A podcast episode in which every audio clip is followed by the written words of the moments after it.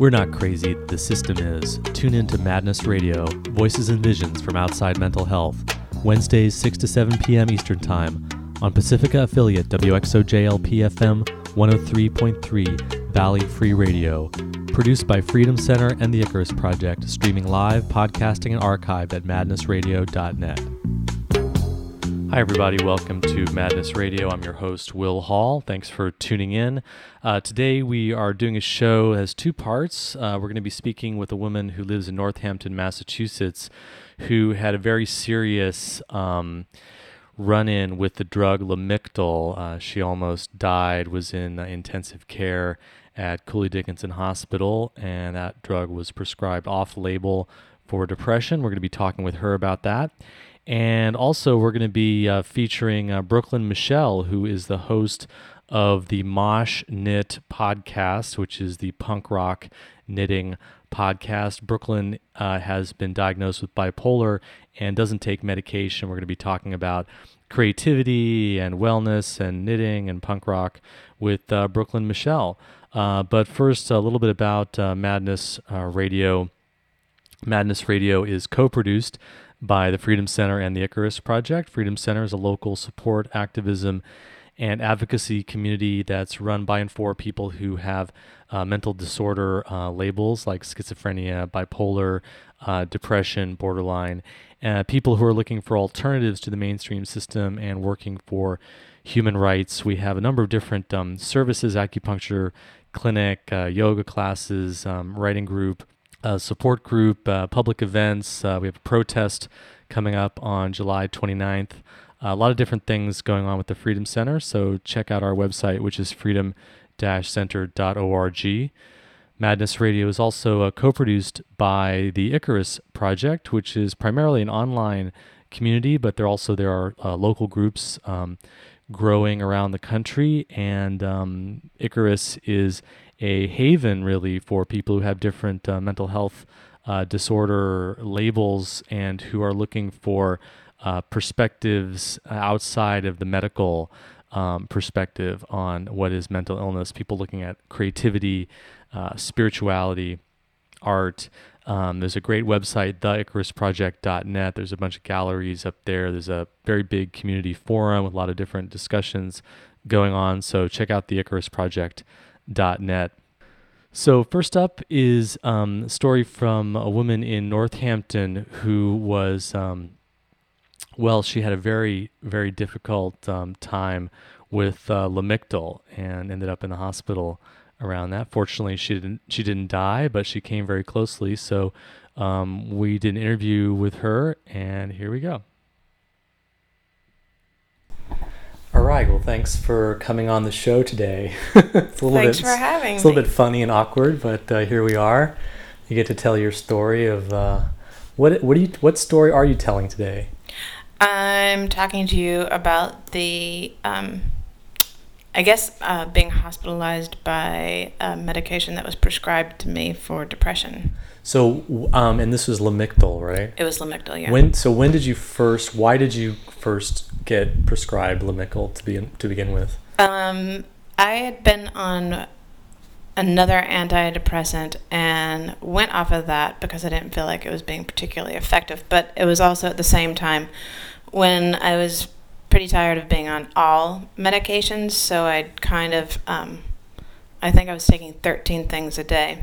Uh, for lupus, and I'd been taking steroids at that time for approximately, um, I guess, a year and a half, and steroids have a side effect of um, causing depression, and so if you already have an existing condition of depression, it exacerbates that. So this is what um, this is what the doctors told you? Right. Because it can cause depression on its own. You don't necessarily have to have a... No, that's what I said, yeah, yeah. that... Um, It the steroids can create depression, but if you have the existing... It makes it even worse. It yeah. makes it, yeah. And you said thirteen, More pronounced, thirteen different pills or thirteen different meds? I think I was taking thirteen different meds. Wow. Was that was it all medical stuff, or was there some psych stuff? Um, no, I mean, Wellbutrin was the only well, thing that I was taking. So then you got off of the Wellbutrin? I went off of everything. You went off of everything. Independent of my doctor's orders. And so they punished you by put, putting you on a life-threatening, a life-threatening yeah, drug. They decided to teach me a lesson. No, I so mean, I had to, I had an, uh, the right? guy that was prescribing the antidepressants for me, because I had had somebody prescribe them for me at Smith, and then my prescription for those ran out. Ah. And when I transferred over to a nurse practitioner, I guess, uh-huh. and um, they have prescribing authority or something, and he pres- had prescribed, um, I can't remember the name of the medicine that I was on before that, but it gave me horrible nightmares, huh. so I went off of that. Was was it Paxil? No, it was... Effexor. Effexor, ah. yeah. Side, side Effexor. It's often it was yeah. I people were being shot in the head in my dreams. Ouch. And yeah, it was bad. Ouch. Um. So you. So but then you. So you got off all the psych meds, and then you're on steroids. I was on steroids. The entire okay. So you're on steroids the whole time, and you start to get depression, and then they say, okay, we're going to put you on Lamictal for the right. depression. Did they tell you that Lamictal's not actually approved by the F D A no, for depression? He, no. I was just, he said that some, I was told that it was a bipolar medicine, but that it was also used to treat depression. Which is a little misleading. I mean, it's it's off-label. If you use it for just depression, then it's off-label prescription, and it is used that way, but um, it's officially approved for bipolar, and you don't have a diagnosis of bipolar. Nope. Do you think you should have a diagnosis of bipolar? Uh, no. um, I'm looking. Sadly. Actually, I'm, I'm sadly. It sounds like fun. I'm looking I've at. I've seen the, Crazy Love. What is that? It's some guy Drew Barrymore. I, I'm bipolar I, and I'm in love with Ethan Hawke. Crazy Love is the one with Kirsten Dunst or something, and the hot guy.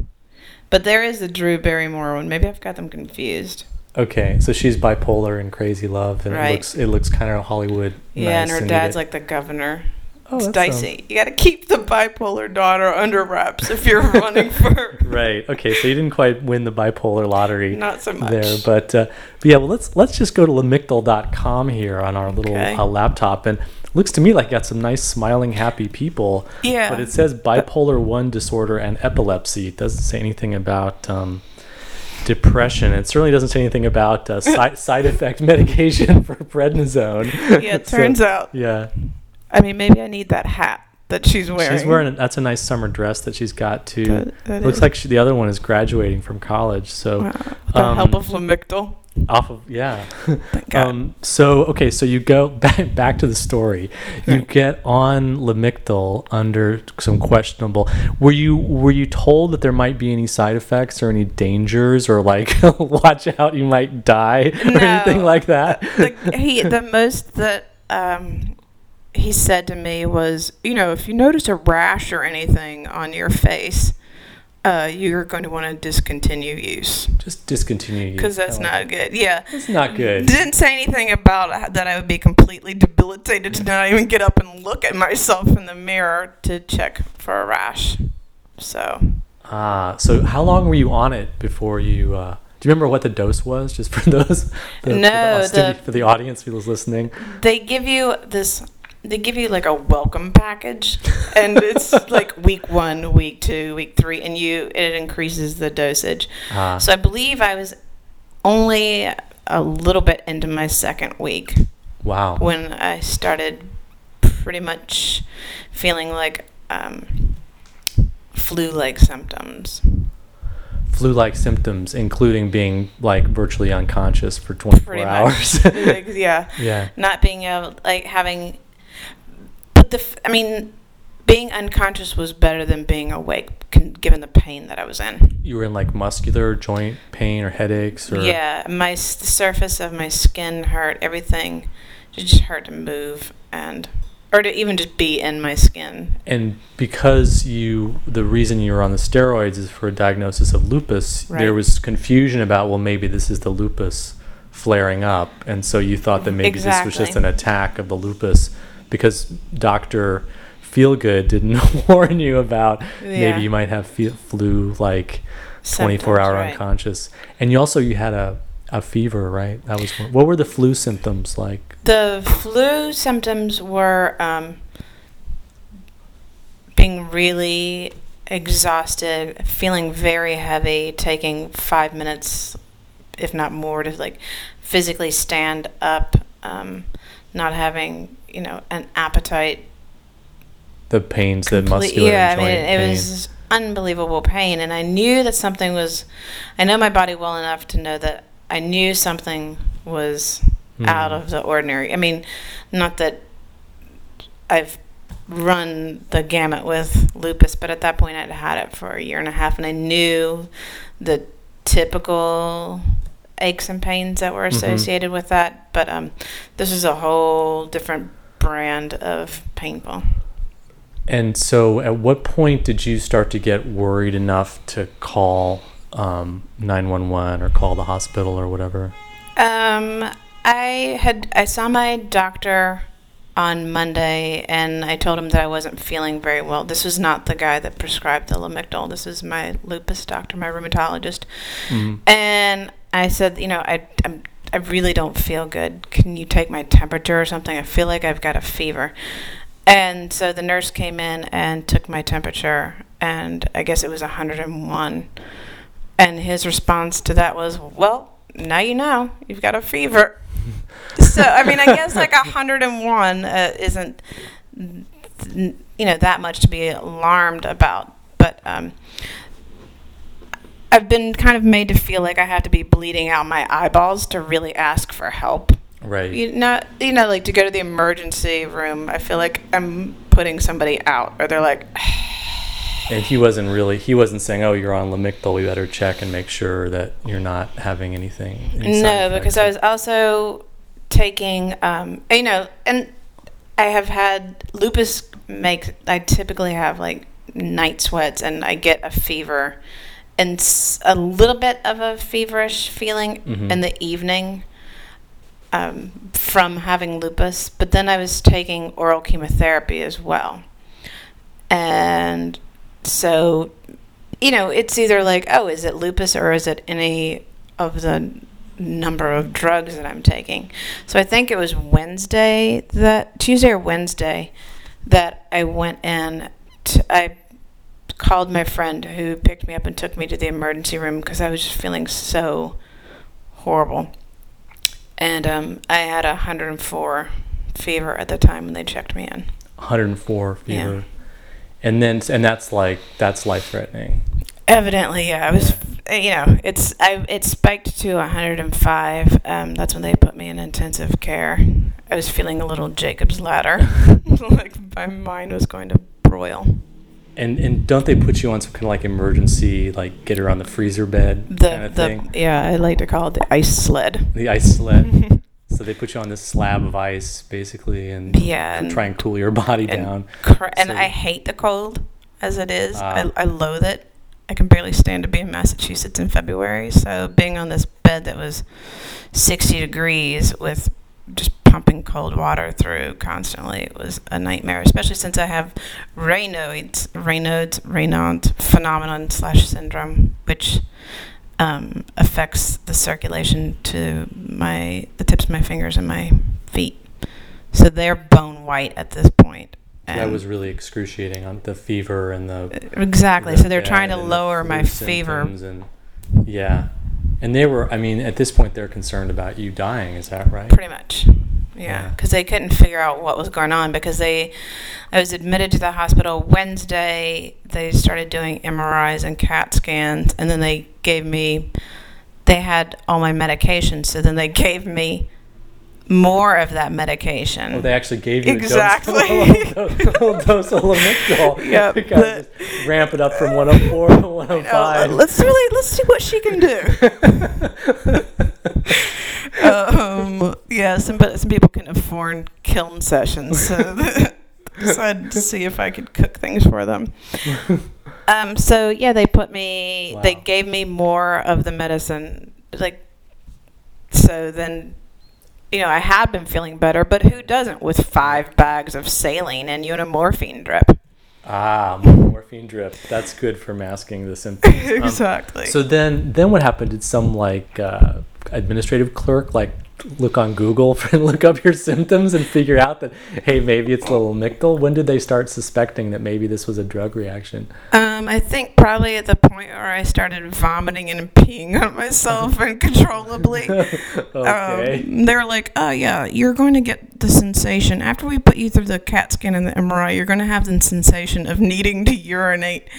And um, so I was like, oh, this must just be the sensation. And it turned out not so much. But wow. um, and then so they, since I couldn't control some of my bodily functions, the drug and disease specialist came up, and he was the guy that, you know, like had looked up all of my symptoms and saw everything, yeah. and then was Yahoo like, Yahoo search. Yeah, he's like, I've been on Yahoo. Turns out Lamictal, and so yeah, he's the guy that that um, kind of. You know, it was like, I think it's your depression medicine. Let's connect the dots here. So you had a rash. That was what they, they connected the dots with, right. The rash that you had. Yeah, and he's actually on the Lamictal website. Once you get past the smiling people in the summer dress and the college grad, and you scroll scroll down, it says important safety information about Lamictal. Um, and um, yeah, the first signs of a serious reaction. I think what you went through was a serious reaction. Um, I hope so. So it doesn't say anything about um, rarely. It does say rarely deaths have been reported. So um, yeah, well, I'm glad they checked the Lamictal website. Yeah. Phew. Yeah. Yeah, I guess that the um, the the deadly Lamictal rash is pretty much. Like that's standard. The, that's yeah, the like last the call, signs. That's the calling card yeah, of, exactly. of my swan song. Right. So then, then the and the cure it sounds like is they took you off the Lamictal and then you they just took me off got better. Pretty much everything. everything. Um, and I think that they administered. I mean, I was on morphine and saline and a bunch of other stuff that they were putting in intravenously and. And then they put me back on Wellbutrin, which mm. is has been fine. Because I, you were so depressed after having this yeah. experience. After my near-death experience, my brush with death. Yeah. And then like, uh, and then you were your body just kind of bounced back after the after they took the Lamictal out of the picture. Pretty much, yeah. Turns uh-huh. out, um, I started feeling much better and a lot less flu-like. Ah. Uh. So. That was a good time. Well, great. Well, we're glad you're you're here, and we're not actually doing this as like a memorial show or something.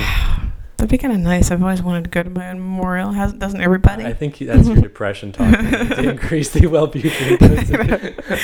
Actually, I'm, we got to stop this interview to drive you to the, the hospital. All right. Well, thanks a lot for joining us today on Madness Radio. Thank you. So that was an interview with a woman in Northampton, Massachusetts, who recently uh, survived a uh, adverse drug reaction to Lamictal that was prescribed uh, off-label for her depression. And now we are going to go to an interview with uh, Brooklyn Michelle, who hosts the Mosh Knit podcast. Been through patterns, sweaters, only your grandmother would knit. Do you wonder, where's the blood? Where's the guts? Where's the gore? Are you a punk rocker who happens to knit? Well, then this is the podcast for you. This is The Mosh Knit! And I'm your hostess, Brooklyn Michelle. I was eleven years old when I was diagnosed with bipolar disorder. This diagnosis came after my mother was very concerned because I would often, from the age of seven, not sleep for several weeks. Or sleep non-stop for several weeks. I would become not hungry and over-energetic. I would be bouncing off the walls, painting, sewing, dancing, whatever I could do, running around the house. Um, when I was eleven, it reached a point where my mother was extremely concerned for me. I was no longer just not sleeping for weeks, but I was also reaching st- stages that would come afterwards where nothing felt happy, nothing felt good, nothing felt right. Life seemed unfair, unpleasant, unreal. She took me to see a therapist, and it was there after several weeks that I was diagnosed with bipolar. The therapist sat both me and my mom down for my diagnosis and stated, "Your child is manic depressive, otherwise known as bipolar.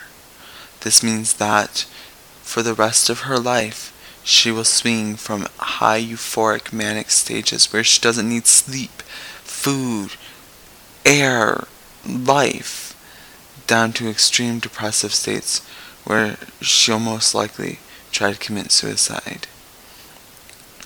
I was told there in that doctor's office with her cheap, cheap eighties art on her walls and her tacky Walmart wannabe Chanel suit that I would never live a normal life, that I could never live alone or by myself, that I would always have to live with either my parents or a guardian from the from the mental medical community, that I would spend most of my life bouncing in and out of institutions, that I'd probably be dead by twenty-five, that I would probably try to commit suicide at least ten times, and one of the times I'd probably be successful.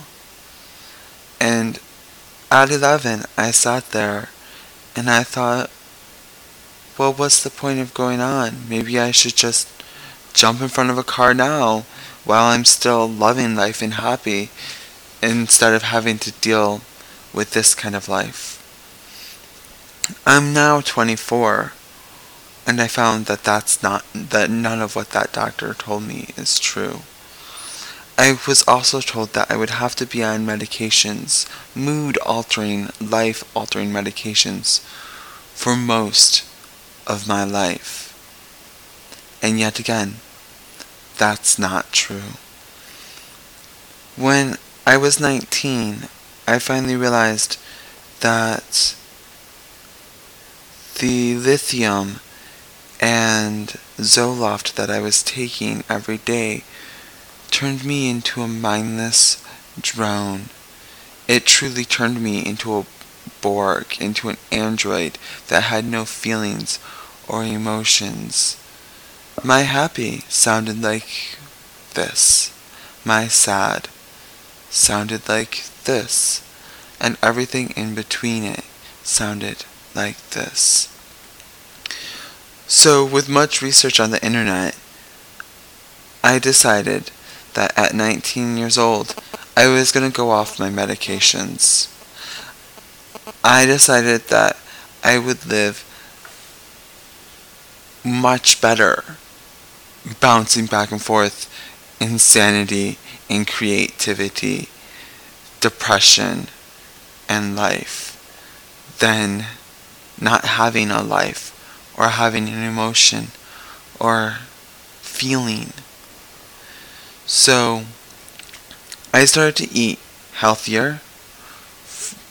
I learned to meditate, to relax, to center myself. I learned to be active in community, in life, and through those mo- through those various practices and techniques, I have been able to control my di- my bipolar. I have been able to to feel both extremes, but not as intensely. I've been able to dance, to breathe, to f- run through the woods. And one of the things that I found also at nineteen that helped me a lot was knitting. Now, people might think that this is this is insanity, that this is unreal and crazy. How could knitting ever help your mental status? How could knitting ever help your your life? And all, I don't understand necessarily how it did at first. But then I realized when I was manic, it gave me something to do all night. I mean, I would have found something to do anyways, but when I was manic, it gave me something productive to do. I could do a sweater in a night, you know, or, you know, in a couple nights. I could I could make hats and scarves. I could I would knit for like twenty-three hours and then take a nap for half an hour and get up and do the same exact thing again, and just non-stop. Sometimes knitting straight through a week without even moving, just changing projects and yarns. Um, and so it gave me something to control. Um, it was very early on that I noticed that my bipolar is more severe when I'm manic. Things and life seem unreal. This world seems unreal. Everything seems plasticky and fake. And that I'm just stuck in this matrix of life, and that death is the only way that I can escape. And once I'm dead, I will be able to return back to the real earth.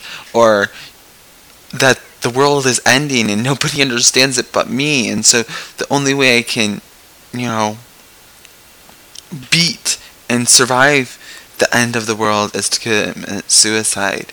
So keeping my mind focused and and my hands busy and my mind free helps. And knitting does that for me. It also creates a nice meditative lull that even if I've been knitting for twenty-three hours and it only seemed like an hour, helps me lull into sleep and not think about what if, where am I, how did I get here. And then, on the other hand, when I'm depressed, that one, one thing that I can do is knit. And even if I'm knitting something that's total crap, if I'm knitting a cardigan that at this moment feels so ugly and unpredictable, unproductive and horrendous, I can look at the lace shawls that I've completed. I can look at the afghans I've knit. I can look at the intricate cable uh, family tree design that I designed and knit. And it, it reminds me that life isn't just. It reminds me that life isn't totally crap. Another craft that has helped me, especially through depression, is my scrapbooking. I scrap when I scrapbook, I can scrapbook all these loving stories. I have several different scrapbooks. I have an artistic scrapbook, a, a life scrapbook, a, a happy story scrapbook, and a knitting scrapbook. And they, I, I only work on them when I'm happy, or or even when I'm in a manic state, and when I'm depressed, just flipping through those stages, those pages reminds me that this is just a stage and that I'll get through it and that I survived once before, and that there are happy things that happen in my life, and I am happy every once in a while. It reminds me that life doesn't always suck. It reminds me that people are wonderful. Also, I tend to leave myself little notes, little, little phrases like, you'll get through this, or remember that just because the depression hurts so bad, suicide is not a relief of that pain. It only hurts more. And it pretty much smacks me around and, you know, helps me get through it. But I have to say, the the one thing that really helps me the most, though, is the knitting. The the the the fact that I know I'm able to contribute something, even if it's just to myself or to my family. And in those in those manic or depressive states where I feel like the world is coming to an end and we're all going to have to live on our own, at least I know There's, I have a skill that will help me survive. I might not be able to hunt deer. I can cook them, I can, but I can knit. I can even spin the yarn and knit things and then trade those with people who can hunt deer or people who can build houses. Because after all, we all will need to be clothed and we will all need to wear clothes.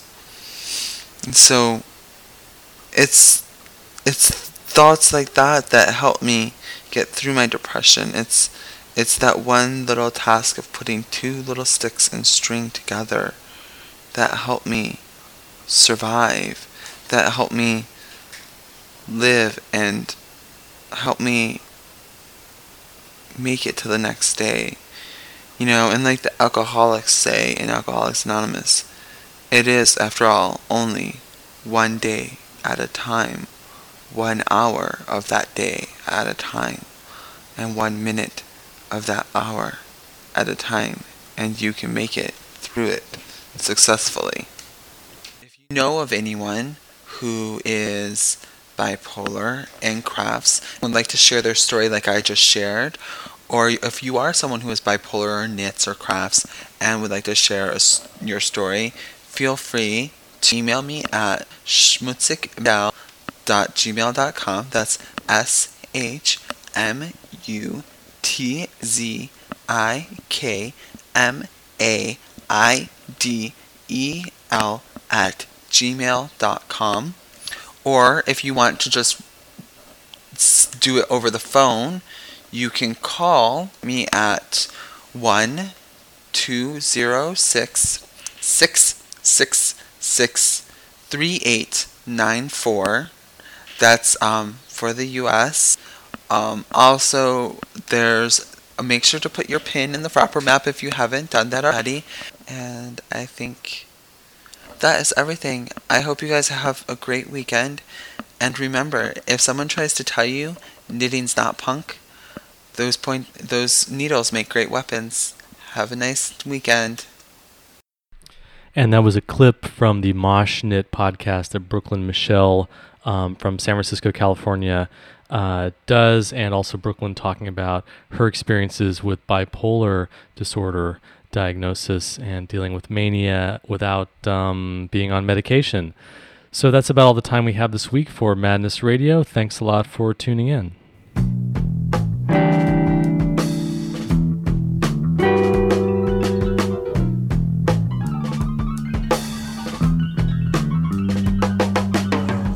Been listening to Madness Radio, voices and visions from outside mental health. Madness Radio is broadcast every Wednesday, six to seven p.m. Eastern Standard Time on Pacifica affiliate W X O J L P F M one oh three point three Valley Free Radio in Northampton, Massachusetts. For our live internet stream, podcasting, show archives, and more, visit madness radio dot net. Madness Radio is co-produced by Freedom Center and the Icarus Project. For more information, check out freedom dash center dot org and the icarus project dot net. For more mental health radio, listen to the News Hour from mind freedom dot org, Wednesdays, four p.m. Eastern Standard Time. If you have an idea for a story or guest on Madness Radio, or you just want to share what's in your head, contact us at radio at madness radio dot net.